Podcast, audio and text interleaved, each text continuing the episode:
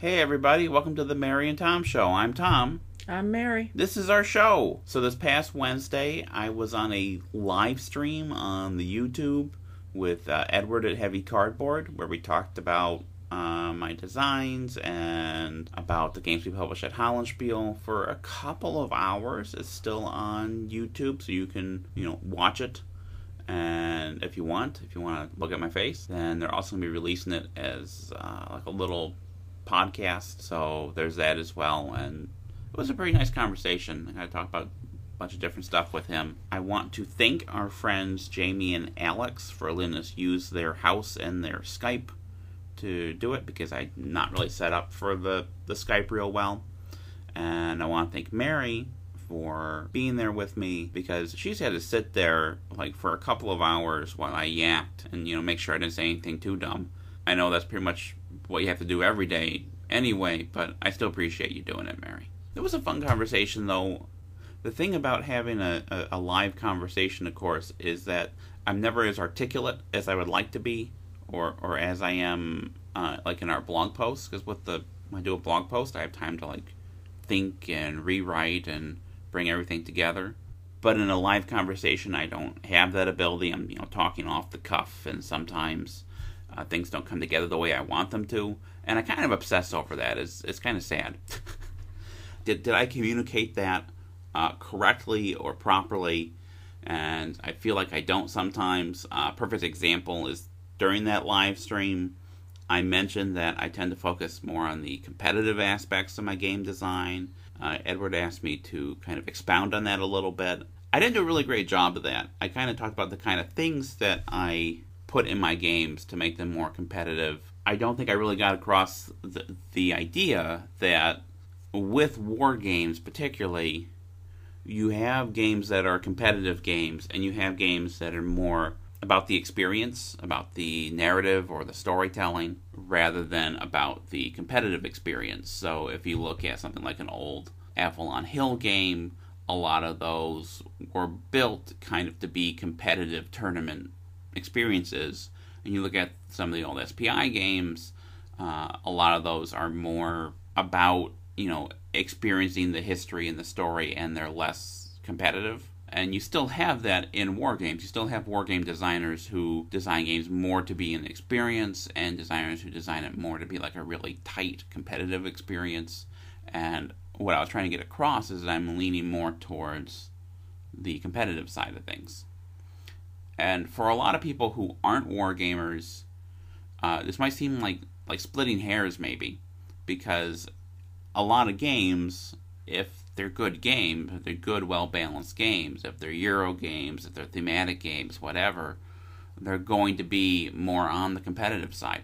There's a quote, um, and I don't remember the exact quote, but it was something along the lines of uh, the goal that everyone at the table should have is to try to win the game, but the winning is not what's important. It's the striving to win. I believe that was from your favorite designer, Mary, Reiner Knizia. Oh boy. so Reiner Knizia is not Mary's favorite designer. No, he's my le- one of my least favorite. Yeah. I think it's the bow tie. You, you, you, I think it's the games.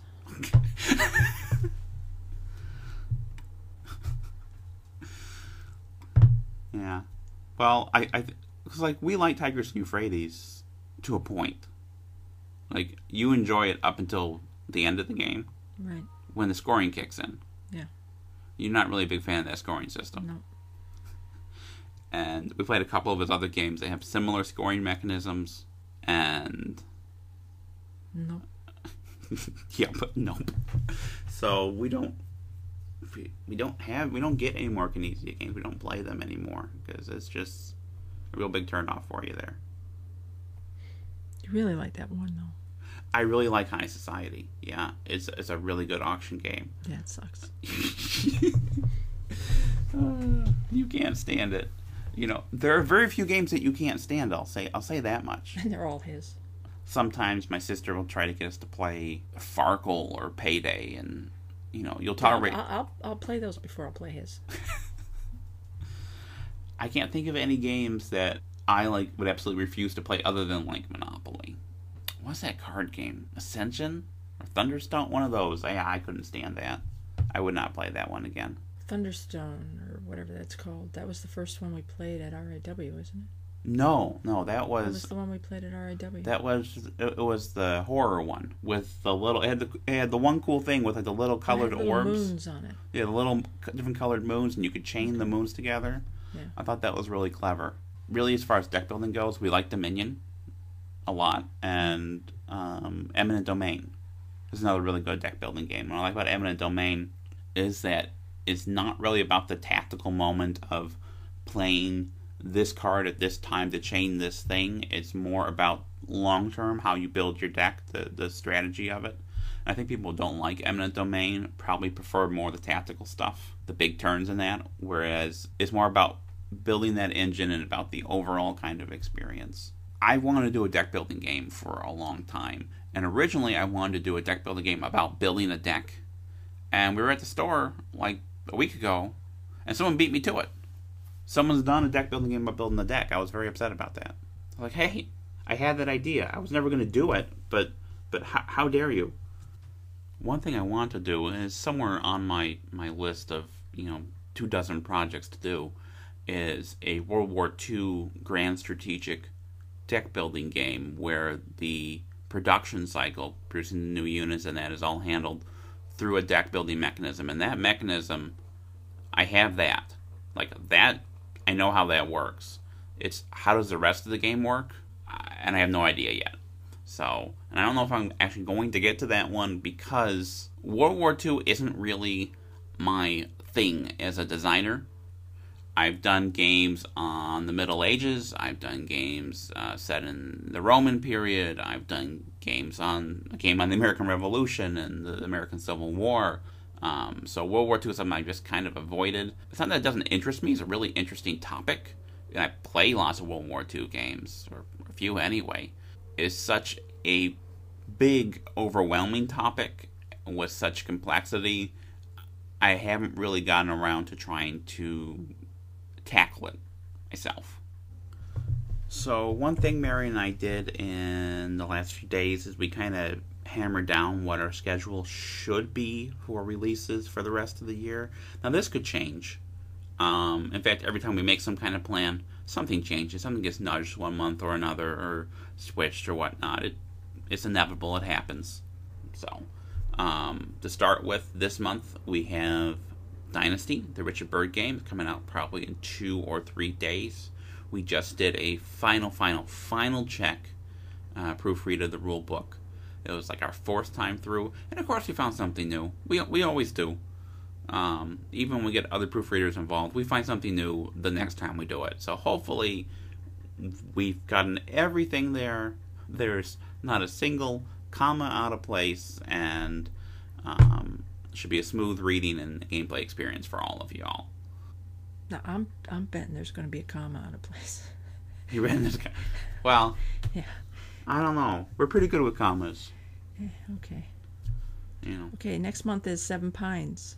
that's the first game in our Shot and Shell series, and we're really excited about that. We have some big plans for that series, um, but that's probably the only game from that series coming out this year. And in September we have Table Battles and Objective Shreveport. Now, Table Battles is uh, one of my designs. It's a really fun filler game. So this is not a hardcore simulation for for Grognards. In fact, there is no map. There is no maneuver element. It is kind of like Yahtzee and W1815, but kind of Tom Russell-y. So hopefully you all enjoy it. Uh, I know I had a heck of a time putting the game, the scenarios together. There are eight of them. You had a heck of a time, or you had a fun time, or or that a heck of a time kind of means you had a problem. Okay, so when I said heck of a time, I meant I had a fun time. Like, oh boy, I had a heck of a time. This is great. That's, that's not how those words work. Okay, this this is why. This is basically why I married you, Married to stop me from from sounding like a, a goofball. So thank you for that. uh, and I, I I help you too. So if you ever sound like a goofball, I'll stop you. it hasn't happened yet. You know, I kind of have the goofball niche taken up in in our marriage, but uh, you know, there's room there if you want to want to move into that. And Okay, I'll, then you're gonna stop calling me goofball, right? Because you are the goofball. this got very personal very quick. And then Shreveport, Objective Shreveport. Uh, Objective Shreveport, that is a John Tyson game. It's uh, American Civil War operational level game, similar in some respects to his more aggressive attitudes, but it's simpler in some ways. There's there's a fair amount of nice chrome that recreates the particulars of the Red River campaign without getting in the way of your decision making and your gameplay. In October, we have For-Ex and Bitskrieg. So For-Ex is my game on the foreign exchange about uh, currency trading. It's a really nerdy, heavy, weird butterfly effect game. Not for everybody, but I really like it. Mary really likes it. It's one of my favorite Tom Russell games. And then Bitskrieg is a tank battle game designed by Scott Muldoon and his son Miles. It's a tank battle game and it's simple enough where you can play it with your kid or your grandkid and they can enjoy it, but it has enough meat to it where, you know, you as an adult can also get enjoyment out of it and even playing with another adult have a, a, nice competitive experience. There's a lot of replayability there, a lot of variability with uh, different tank layouts because you have four types of tanks and you choose your five actual tanks that you use from that, and you have variable um, terrain setup. In fact, there is close to 2 million different board configurations uh, possible. So there's a lot of replayability there in a very short, very small, very easy to learn, easy to pick up game. In November, we have Charlemagne. That's Charlemagne Master of Europe. That is my solitaire game that's kind of built on the foundation of Agricola Master of Britain. Um, that's a game that people seem to be very excited about over the last few months, and we got really great feedback from our blind play testers we tweaked it and actually made the game a little bit harder. So there's that. And that'll be coming out in November along with a second game that we can't talk about yet. So this is us not talking about it. But um, that looks to be our lineup for the next several months. So we have, how many is that? One, two, three, four, five, six, seven, eight games coming out. And might be able to sneak in a expansion in there somewhere, I think. But we're also not talking about that yet. So this is me not talking about that. So we're busy. Yep. It's good to be busy, though. It is good to be busy. Okay, well, that does it for today. Yeah, you gotta get me to shut up eventually. Bye, everybody. Bye.